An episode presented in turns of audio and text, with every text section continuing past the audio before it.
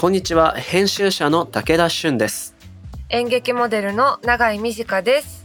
この番組 Motion Gallery Crossing は日本最大級のクラウドファンディングサイト Motion Gallery 上のプロジェクトを紹介しながら今まさに生まれている新しい文化的なトピックスをゲストと共に掘り下げていく番組です。番組の提供は東京九段下にある築90年以上の歴史的建築九段ハウスです。でそんなねあの九段ハウスなんですけどオンラインアートサロンを開いているっていうことなんですが、うんうん。そうそうオンラインのイベントも今増えてるじゃないですか。そうですね。多い。なんか永井さん参加してみたとかこれ気になるとかあります？私は全然こう友達との麻雀のオンラインイベントとかしか クロしてないドオンラインだんですけどそうですね。でももうちょっと開けた世界にも行ってみたいなって思いながら過ごしております。麻雀って結構オンラインでもあのやれるもんですか？結構そうですね。あんまり変わらないかもしれないです。対面の時と、なるほどなるほど。僕はねオンラインだとあでも大学の先生を一コマだけやってるんですけどそこがねあるはい。意味、オンラインサロンっぽくなってる。確かに。そっか授業もでもオンラインでできたらいいですよね今。そうなんですよ。だからうんなかなかねでもこうズームとかでつなぐとしても生徒が顔出しがちょっと恥ずかしがったりとかまだ2回目なんで。確かにそっか。その辺をね どうほぐしていけばいいのかなっていうのをね今考えてるとこだったりします。へえまあそんなオンラインも日常化してきた最近ですけれどもそろそろ始めていきましょうか。はい武田俊と永井美智香がお送りするモーションギャラリークロッシング。今回はゲストにコミュニケーションディレクターの佐藤直之さんをお招きします。番組のハッシュタグはハッシュタグ MGCROSSING ハッシュタグ MG クロッシングでご感想お待ちしております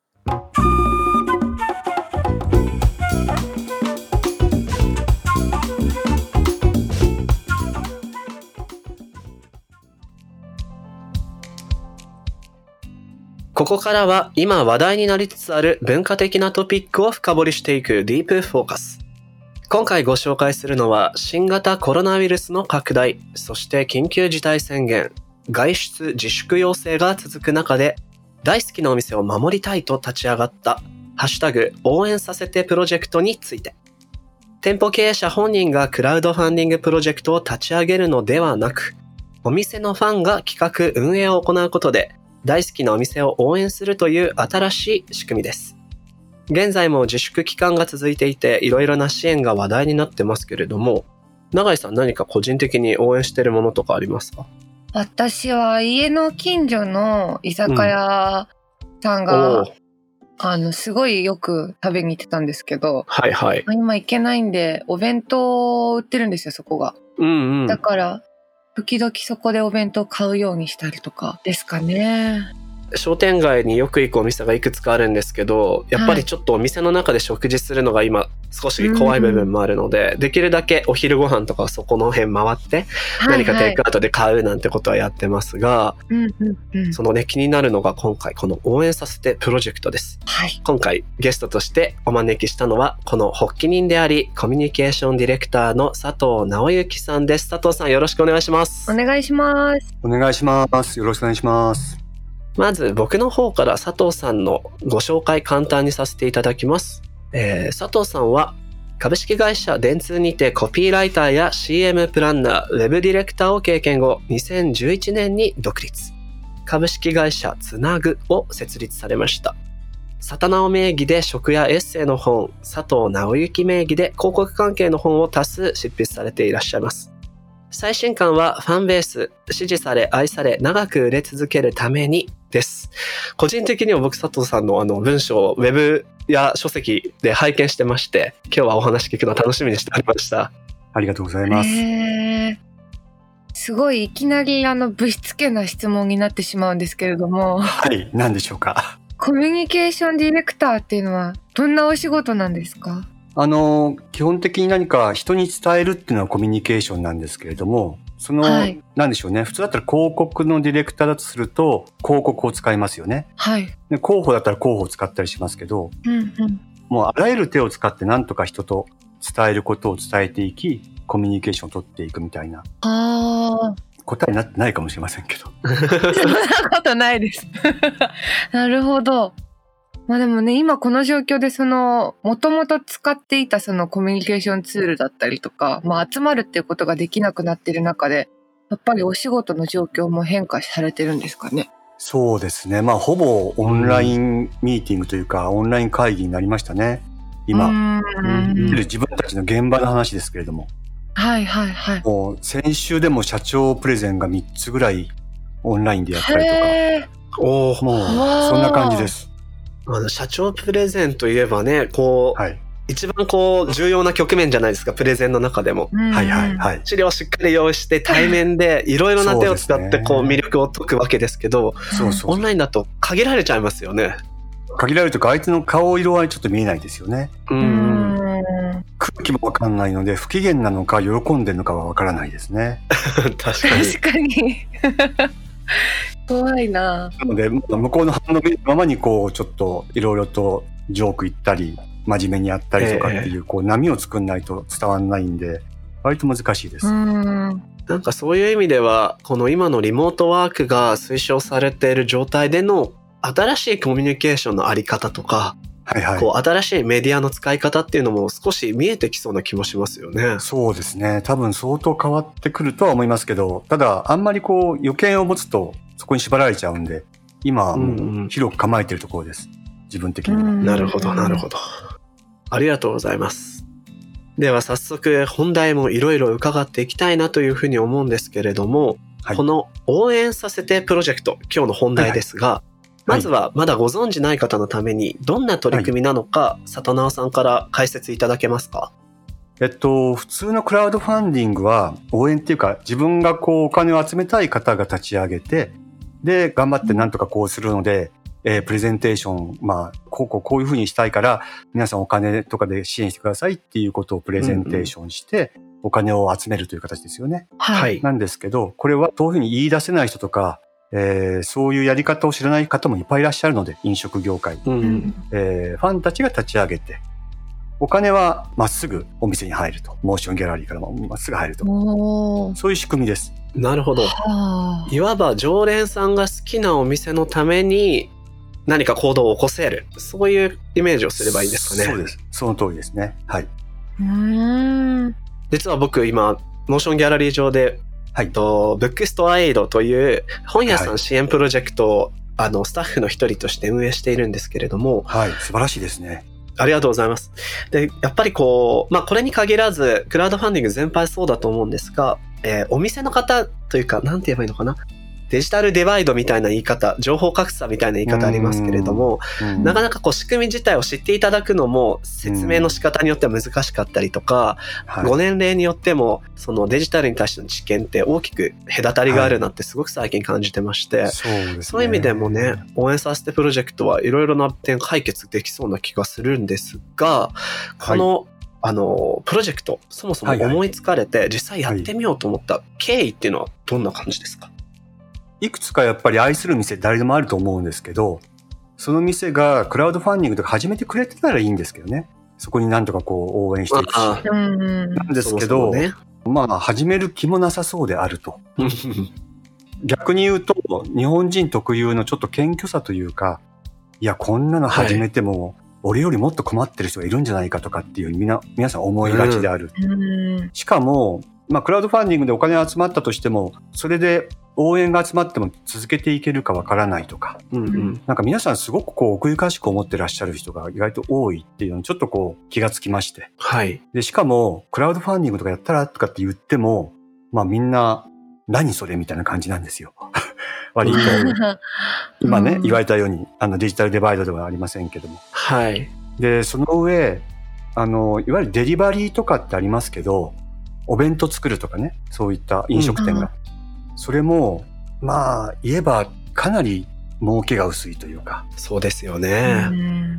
あの、お弁当一つ一個あたり何百円の儲けを20個必死になれないとかで売ってもなかなか大変ですよね。うんう。うんん。というのと、あと、未来に買うから、じゃあ、今お金払うね、みたいな感じのやつでも、もう未来にもお金がないわけですよ、飲食店って。3ヶ月後に。あなので、うんうんえっと、その時に3000円のディナーが3000円でとかっていうふうにやっても、もうんう、ちょっと回んない可能性があるとかって、もういろんな内情を聞いていて、はい。えーこれは、まず、えー立ち上げるっていう厚かましさというか、すごくこう、うんうん積極的な方じゃない方のために、ーそれから、デジタルがあほぼ使えない、ネットがよくわかんなくて、ちょっとクラウドファンディング聞いたことあるけど、やっぱちょちょっと怖いっていう方のために、うんう。うんん。それから、えっと、なんかこう、等価交換的なリターンじゃなくて、リターンを少なくした形で、はい。はあ。ちゃんとこう、まあ、お金、気持ち的にはちょっと寄付に近いんですけどね。うんううん。うん。そういうふうな形で、クラウドファンディングに立ち上げられないかなというふうに思ったのが、まあ、きっかけですね。まあ、とにかく近くのお店の方見てると、ちょっと歯がゆかったというか、いや、そんなことやったらうんうん潰れちゃうよみたいな感じにずっと思ったので、うん急いで、はい。ということは、やはりこの今回の新型コロナウイルスで、まあ飲食店は特にそうですが、いろいろなお店が通常通りの営業できないっていう状況だったからこそ、あの、は立ち上げられたっていう取り方をすればいいんですかね。そうですね。大前提としてそれをちょっと言い忘れましたけど、んコロナウイルスのことになってから、もう、やばいだろうということで。そうですよね。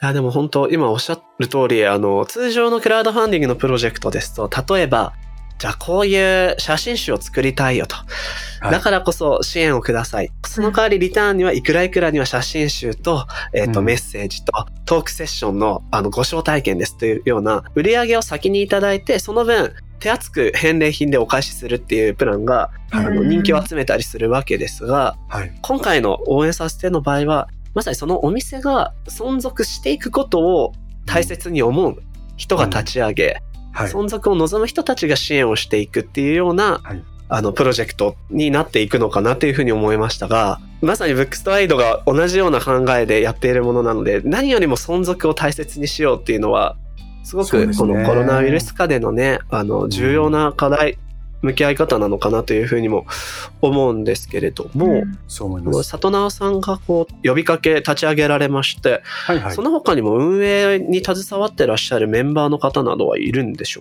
ええ、あのーもちろんいます。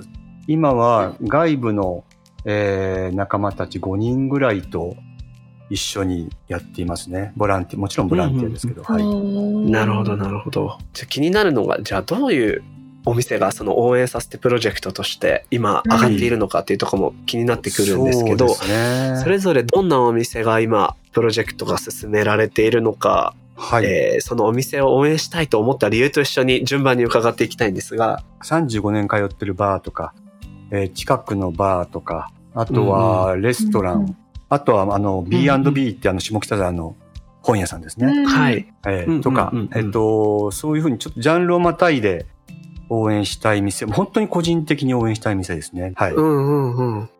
このお店は僕の人生の本当に大事な句読点だったので、これからもずっと今のままというか、まあ今以上に頑張ってほしいなと。だけども彼らはうん声を上げられないので、おせっかいかもしれないけど、ちょっとだけ応援させてっていう、そういう感じですね。うんうん結構もう名前に現れてますね。その応援しようって呼びかけるよりはさせてっていう言い方がすごく合ってるなと思って。もうそうです。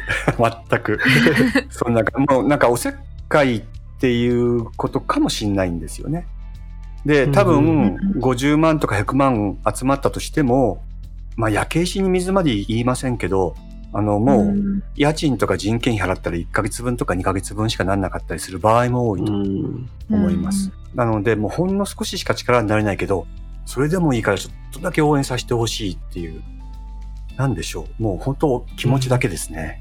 あの、佐藤さんからこの、じゃあクラウドファンディングで今回ファンが立ち上げることのできる仕組みを作ったよっていう感じでお店の方たちにやっていいかっていう許諾をもらいに、あの、はいい行かれたと思うんですが、ええどんな反応がありましたか？お店、いやいや店主の方たちからは。まあ、会いに行くのは今は外出禁止で行けないので、メールとかうんうんそういったのでちょっと応援させてくれるって言ったりいうふうにやったんですよ。で、はい。中にはもしかしたら、まあそんそんなことやるなとか怒る人もいるかなと思ったんですけど、うんまあ、すごく、あ、そういうことなら本当に自分で声上げるのはちょっと嫌だったんだよねっていう人ばっかりで、はいはい。なんか、やっぱりこう、お私を助けてって、なかなか言いにくいじゃないですか。本当のドタマだったらわかりませんけど、まだ今から1、2ヶ月は持つし、うんうん。うんで、どうなるかわかんない時も、私を助けてって言いにくいからね。まあ、でも、もし佐藤が声上げてくれるんだったら、それは助かるわっていう言い方の方がすごく多かったですね。なるほど。あやっぱ最初におっしゃってたように、ちょっと奥ゆかしさみたいなものって皆さんお持ちなんですね。そうですね。ーうんまあ、そうですね。はい。まあなるほど、なるほど。ここまで永井さんいかがです？いやなんかやっぱりこうなんでしょうね。応援したいと思ってもそれこそその、もうすでにそのお店側が助けてくださいって言ってくれてないとどうしたらいいかっていうのがどうしてもこうね。一お客さんの私は分からなかったのでこういうふうにこうまあガイドラインというかこういうやり方があるよっていうのを示していただける場所があると本当に動きやすくなる人がどっと増えると思うので、うん。ありがたいなっていうふうに思いますね。いや、本当そうですね。。うん、静かな常連さんみたいな人多いじゃないですか。なんか助けに行きたいけど、ちょっと俺呼びかけるようなキャラじゃないんだよね、みたいな。そうそういや、だから、えっと、お客さんからもメールいただきます。常連さん。うんあ、そうですか。ありがとう、そういうの立ち上げてくれてっていうふううに。んうん。はいはいもう応はい援したいと思ってたんだよ。でもな、なんかやり方わかんないし、みたいな。うんうんうんそれはありますよね。そうそういう方のね、あの、支援の受け皿にもなるなというふうにすごく思って、で、まあ、その常連さんっていうのは、まあ、ある種ファンという言い方にもできるなとは思うんですけれども、はいはい。えー佐藤さんといえばね、あの、ご著書で、ファンベースというご著書の中で、はいあの、マスではなくファンを大切にするというファンと企業との関わり方についても新しい考え方をいろいろご提唱されましたが、このファンベースっていうのも今回の応援させてにもつながるなというふうに思ったんですね。はいはい。で、そのファンベースっていうのは一体どういう考え方なのかっていうのも いい機会なんで伺いたいなと思いまして。聞いてすぐわかるように、まあ、ファンを大事にしましょうって話、そういうニュアンスはわかるとは思うんですけれども、うん。今はまあ時代がですね、あの昔みたいに新規のお客さんを取る、今でも新規顧客取る、新規顧客取るっていう話ばっかりじゃないですか。広告にしても、何にしても、まあプロモーションするにしても。でももう、そんなのが取れる時代じゃ全くなくなってきてるっていうのが一つの理由なんですよね。人口の減り方が尋常じゃないと。うんうん30年間で3000万減るんですよ、日本って。へえ、はい。3000万って例えば、オーストラリアの人口って2500万人ぐらいなんですよね。へえ、オーストラリア1個なくなってしまうぐらいの勢いで 減る。すごい規模ですすごい。よね。たった30年です。だから今20ぐらいの人が50歳ぐらいの時には、えーそのぐらい減っていく。だから30年で3000万なんで、毎年100万人都市が一つずつ減っていくのが日本です。100はい。万人都市っていうと、千葉市、仙台市とかが100万人都市ですけどね。で、つまり、こう、マーケットっていうか、あの、市場が縮みますよね。すごく減っていく。はいで、それはどうやっても不況になっていきます。物をみんな買わなくなるし。で、物理的にお客さんが減る中で、新規のお客さん取ろう、新規のお客さん取り合おうっていうの自体がもう本当に修羅の道で、うんうん。それよりも、まず今ファンの人がいるんであれば、まずファンの人がちゃんとこう離脱しないように、この方々がもうずっとここでついてくれるようにやった方がいいんじゃないかっていうのがまず一つの理由ですね。今いるファン大事にしようと。じゃあ、うんでも、フまあァンとか大事にして売り上げとかどうなんのみたいな話があるかもしれないんですけど、2割のファンが大体売り上げの8割を支えてるということがもう大体ほぼ、ほぼ正しく分かっているんですね。で、これはもう本を出して2年経ちますけど、あいろんな会社に行っていろんなヒアリングしたりいろんな調査しても、ほぼ全ての、えーは業態であー2割のファンが8割の売り上げを支えてる。まあ大体3ヶ月とか1年見るとそうなんですえね。本屋さんでもある駅ビルの本屋さん調べたんですけど、大体3割ぐらいのお客さんで売り上げの8割なんですよ。あんな風にこう、うんいろんな人が通り過ぎるように見えて、大体決まった人がファンでそこに買いに来るし、そこで買ってると。駅ビルの本屋でもそうなんだ。なるほどそうですそう。です意外でした。うんほとんどそうですねなので、今2割、例えば、えっと、100人いたら20人が大体ファンだとすると、その20人の方が離れず、より喜んで来続けさえすれば、基本的に売り上げはキープされる。うんうんおー、で、えっと、さっき言ったように人口がものすごい減っていく中で、まず今こっち側見てくれてる方々ですよね。うんうん、もう新規とか言わなくても、この見てくださってる方々をちゃんとキープすることによって、この厳しい時代、これからまたコロナで大不況が来る可能性があるんですけど、そういう時代においても離れなければ 口が回らない。うん、なんですけど、それさえすれば、えっと、売り上げはキープできるし、でうん最後もう一個だけ理由があるんですけど、今、はいあの、マスコークとかそういうのでやるとかっていうよりも、えっと、昔よりも一番口コミが効く時代なんですね。やはりそれはソーシャルメディアが一般的だからっていうことですかね。ソーシャルメディアは大体日本人の1割ぐらいしか使ってない、あの活用はしてないと思います。うんうんうんえー、ソーシャルメディア自体がだって、えっと、4000万、つい一番使ってるので、ツイッターの5000万人弱ぐらいだと思うんですけど、うんうんあアクティブーユーザーが。で、そのうちのやっぱりこれもパレートの法則で、2割がヘビーユーザーで、2割のヘビーユーザーがほぼ8割の時間をトランザクション占有しちゃってるんですよね。あのトランザクション。なるほど総利用時間の。うんうんだいたい1000万人ぐらいがツイッターを主に使ってるので、はい。ツイッターのバズとかツイッターのトレンドワードっていうのは大体1000万人がよ大体知ってるけど、日本って1億2000万ちょっといますので、あと1億人はほぼ伝わってない状態ですね。うん、10%に満たないぐらいって考えた方がいいですね。あ、まあ、大体そうかもしれません。うんでうんなので、まあ、ソーシャルメディアに限らないんですけど、えっと、もうデータで一番信頼できる情報源は家族や友人であると。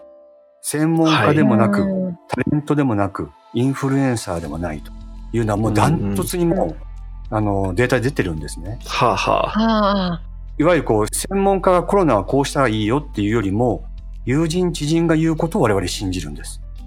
うんそういう時代なんですよね。なので、周りにファンがいるとすると、ファンが友人で、その人がモーションギャラリーいいよとか、あのお店いいよとかって言ってくれると、我々はどんなこう、広告で言われようが、テレビで言われるよりもそっちの信頼度は高いんです。ううん。まあ、いろいろ、あの、まあ流れ的に、昔からもともと、あの、パレートの法則とかは言われてましたし、ファンは大事だと言われてたことは言われてたんですけど、特にこの時代、人口は減るし、高齢化は進むし、コロナは大変だしという時代においては、まずファンを大事にすることが先決だろうというのが、うん。まあ、ファンベースのもう、あの、最初の一歩の話ですね。なるほど。すでにめちゃくちゃ勉強になってますね、永井さん。そうしか言ってないですよ。うんでも、すごい、あの、合点のいくお話だなと思いつつ、こういう時代に、まあもちろん既存のファンを大事にするっていうのは非常に重要だとは思うんですけど、はいはいじゃあどういうふうにそのファンとコミュニケーションを取ったりとか、はいあるいはもちろん新規というか、まあ、もうちょっとでファン、潜在的なファンみたいな人たちもおそらく、あの、今回いろんなね、お店を想像するといらっしゃるわけで、そういう人たちにどういうコミュニケーションを取ればいいのかなっていうのも、また5時間話せるんですけど、基本、まあ、すごく簡単に言うと、優先順位的にはファンが先だよねっていう。特に不安定な時代においては。なので、えっと、その潜在的なファンとか、新規のお客さんは否定は全くしないです。それはもう取れたに越したことないんですけど、新規のと取ってっても、例えばその新規の方入ってきてまたすぐ離れちゃう人もいっぱいいますよね。それよりも、うんまず昔からちゃんともう、いや、大好きだよ。もうこの店は好きだよ。この本屋さん好きだよ。モーションギャラリー好きだよっていう方々を先にもっと喜ばせるっていう方が、まず先決だろうと。うんうんで、その方々がはい周りの人に言ってくれるので、口コミが一番重要っていう時にファンが口コミで未来のファンを呼んでくれると。しかも、えっと、類は友を呼ぶって言われますけど、あれ、つまり、友達って同類だという意味で、これもつながりの研究で分かってるんですけど、我々多様な人と付き合ってるように見えて、自分と似た人しか付き合ってないんです。うんつまりえっと、例えばこの本屋さんが好きだよって思ってる人の周りに同じタイプがいるっていうことですね。だから口コミが効くんです。だから拡散とか全く関係なくて、自分の類友にどんどん伝わっていくというのがすごい大事う。んだから今回僕が好きな店は、僕の友人も多分好きなんですよ。タイプが似てる。うんなるほど。うんうん。なので、あの、多く広く伝えるっていうのはもうちょっと情報も多すぎて難しいんですけど、はい。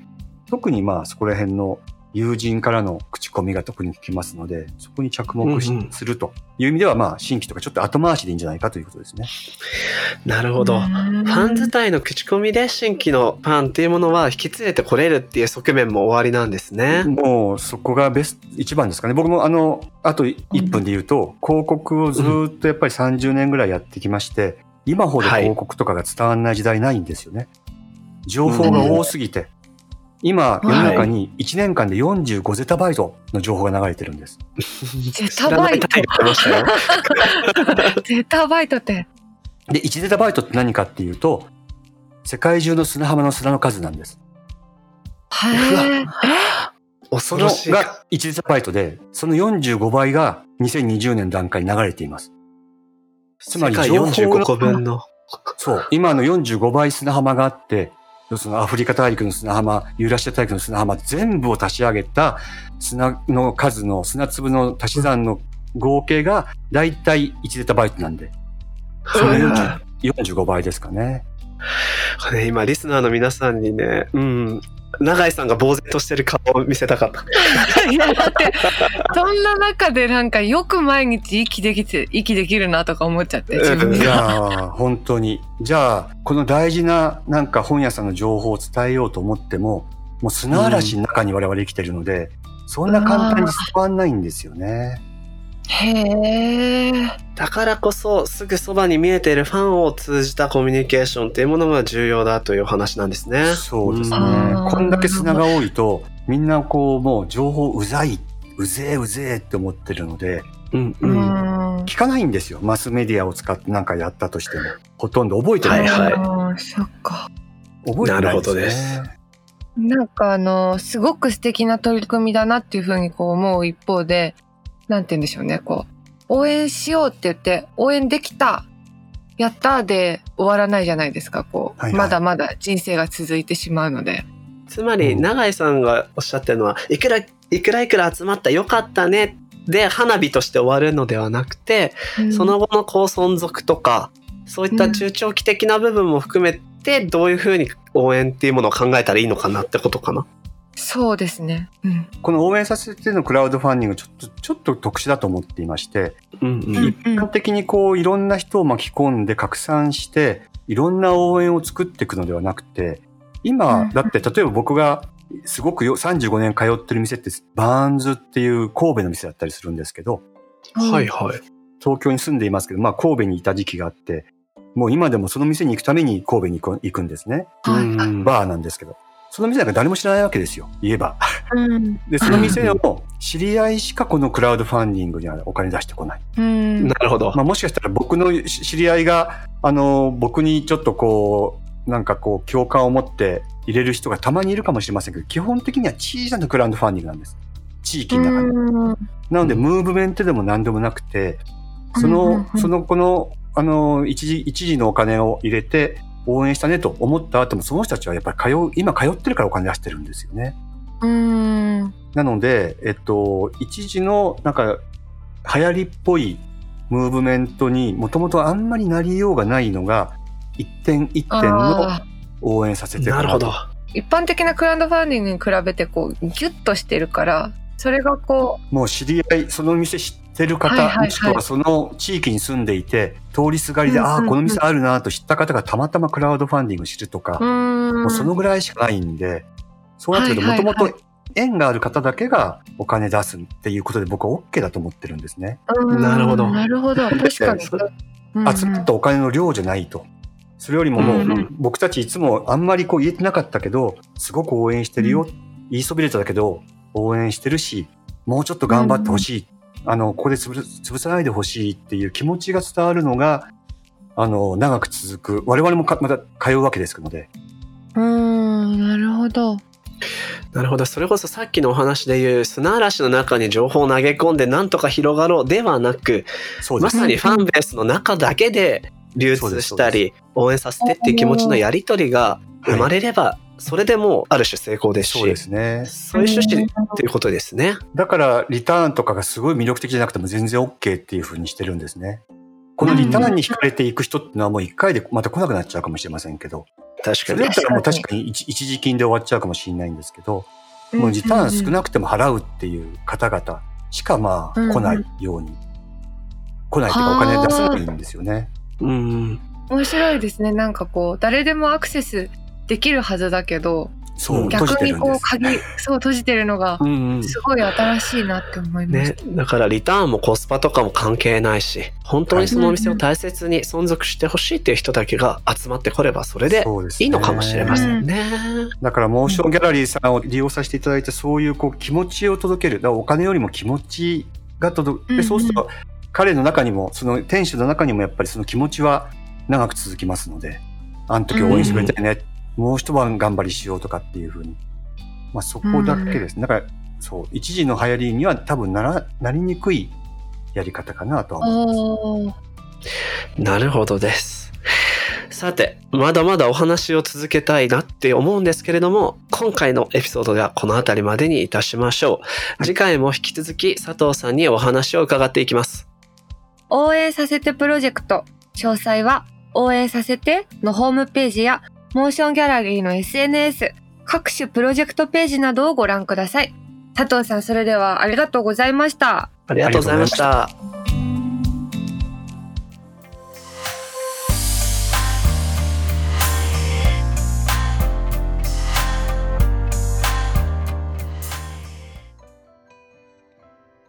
さて、ここからはモーションギャラリーで現在挑戦中のプロジェクトの中から特に注目してほしいものを紹介するホットプロジェクト。永井さん、今日はどんなものがありますか？はい今日紹介したいのは代官山晴れたら空に豆まいての存続と事業継続のための緊急支援プロジェクトですはい。晴れたら空に豆まいてはですね、東京代官山にあるイベントスペースなんですけれども、うん。2006年にオープンしたそうでですね、開はいはい。店以来14年間、国内外のミュージシャンやダンサー、DJ のほか、落語の浪曲などの日本の古典芸能の方々、うん。さらには様々な分野の専門家、知識人といった多種多様な人に愛されております。かなりジャンルも幅広いですね。すごいですよね。うん。でこのプロジェクトページを見ますと吉本バナナさんや谷川俊太郎さんをはじめたくさんの人からすでに応援コメントが寄せられてるんですね。そう、なんか僕、あの、遊びに行ったことあるんですけど、確かに、うんうんなんていうの、いわゆるライブハウスっていうだけじゃなくて、本当にいろんなジャンルのイベントのフライヤーとかが置かれていたなっていう印象あるんですけど、あの、プロジェクトページ見てても結構ね、芸能の人もいれば、古典芸能の人、小説家、ミュージシャン、いっぱい。よね。なんか気になるのあります？永井さん。私やっぱりあれですね。ピーコの独り言がちょっともう目が離せない。妙なの見つけてきますね。いやー行きたかったなー。ちょっと悔しいで3年もあるけす。ど。はい行きたかったですこれは。どうしましょう、う。この時、おすぎさん、おすぎの独り言って別のイベント他でやってたら、恵比寿あたりでね。近いな。はい過去イベントいじりみたいなことしちゃってますけど、でも本当ね、あの、谷川俊太郎さん、バナナさん、コメント来てるし、海外のアーティストもだし、しすごい、いろんな方に愛されてる箱だなっていうのも、プロジェクトページからでも伝わってきます。ね行ってみたいな。うんそんな晴れたら空に豆まいて、代表取締役の越地陽子さんからリスナーの皆さんに向けてメッセージをいただきましたので、僕の方から紹介いたしますね。はい。晴れたら空に豆まいてでは、オンラインショップの開設と独自の配信番組の制作を開始します。ライブハウス運営の中で得た全国の小規模生産者とのつながりや、アーティストゆかりの品々など、暮らしに役立つ良質の品々を素敵なストーリーとともにお届けします。また配信につきましては、晴れ豆ならではのアナログ音質のサウンドに加え、様々なビジュアル的な演出と構成で皆さんに喜んでいただける内容をクリエイトし発信してまいりますとのこと。えー、見たい。なんか早速さっきあの里直さんに伺ったこうねストーリーとともにお届けしますみたいなフレーズも出てきて本当ですね。確かにこれファンベースとの関わりのいいやり方だって思いましたね、勉強一つ学んだですね。小辻さんメッセージわざわざありがとうございましたこのプロジェクトはモーションギャラリーで7月1日まで開催中。皆さんぜひチェックしてみてください。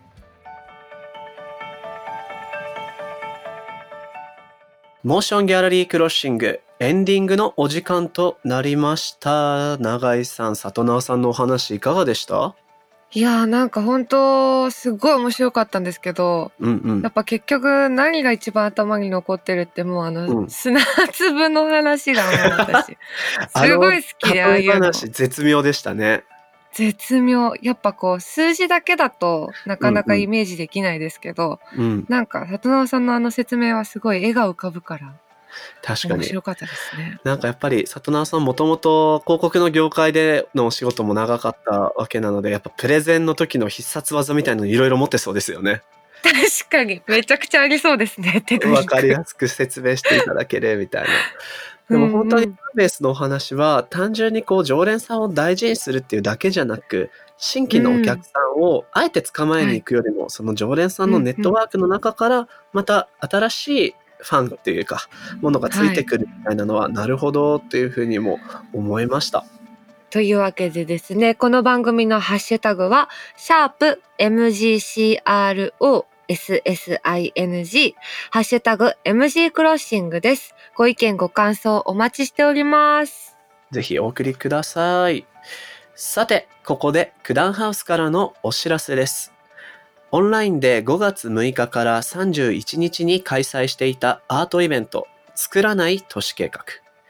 6月1日から7日には実際に九段ハウスでイベントを開催する予定です。1日100組限定で展示中のアート作品を楽しめるほか、夕方には DJ イベントも。6月6日から7日の週末にはクロージングとしてミュージックライブを開催する予定です。コロナの状況によって、えー予定が変化する場合もありますので、詳細は九段ハウスで検索、もしくはモーションギャラリーの SNS などをご覧ください。さて、次回もですね、引き続きゲストにはコミュニケーションディレクターの佐藤直之さんをお迎えしてお話を伺っていきます。モーションギャラリー、そして九段ハウスの提供でお届けしてきたモーションギャラリークロッシング。お相手は武田俊と、長井美智香でした。また次回お会いしましょう。バイバーイ。バイバイ。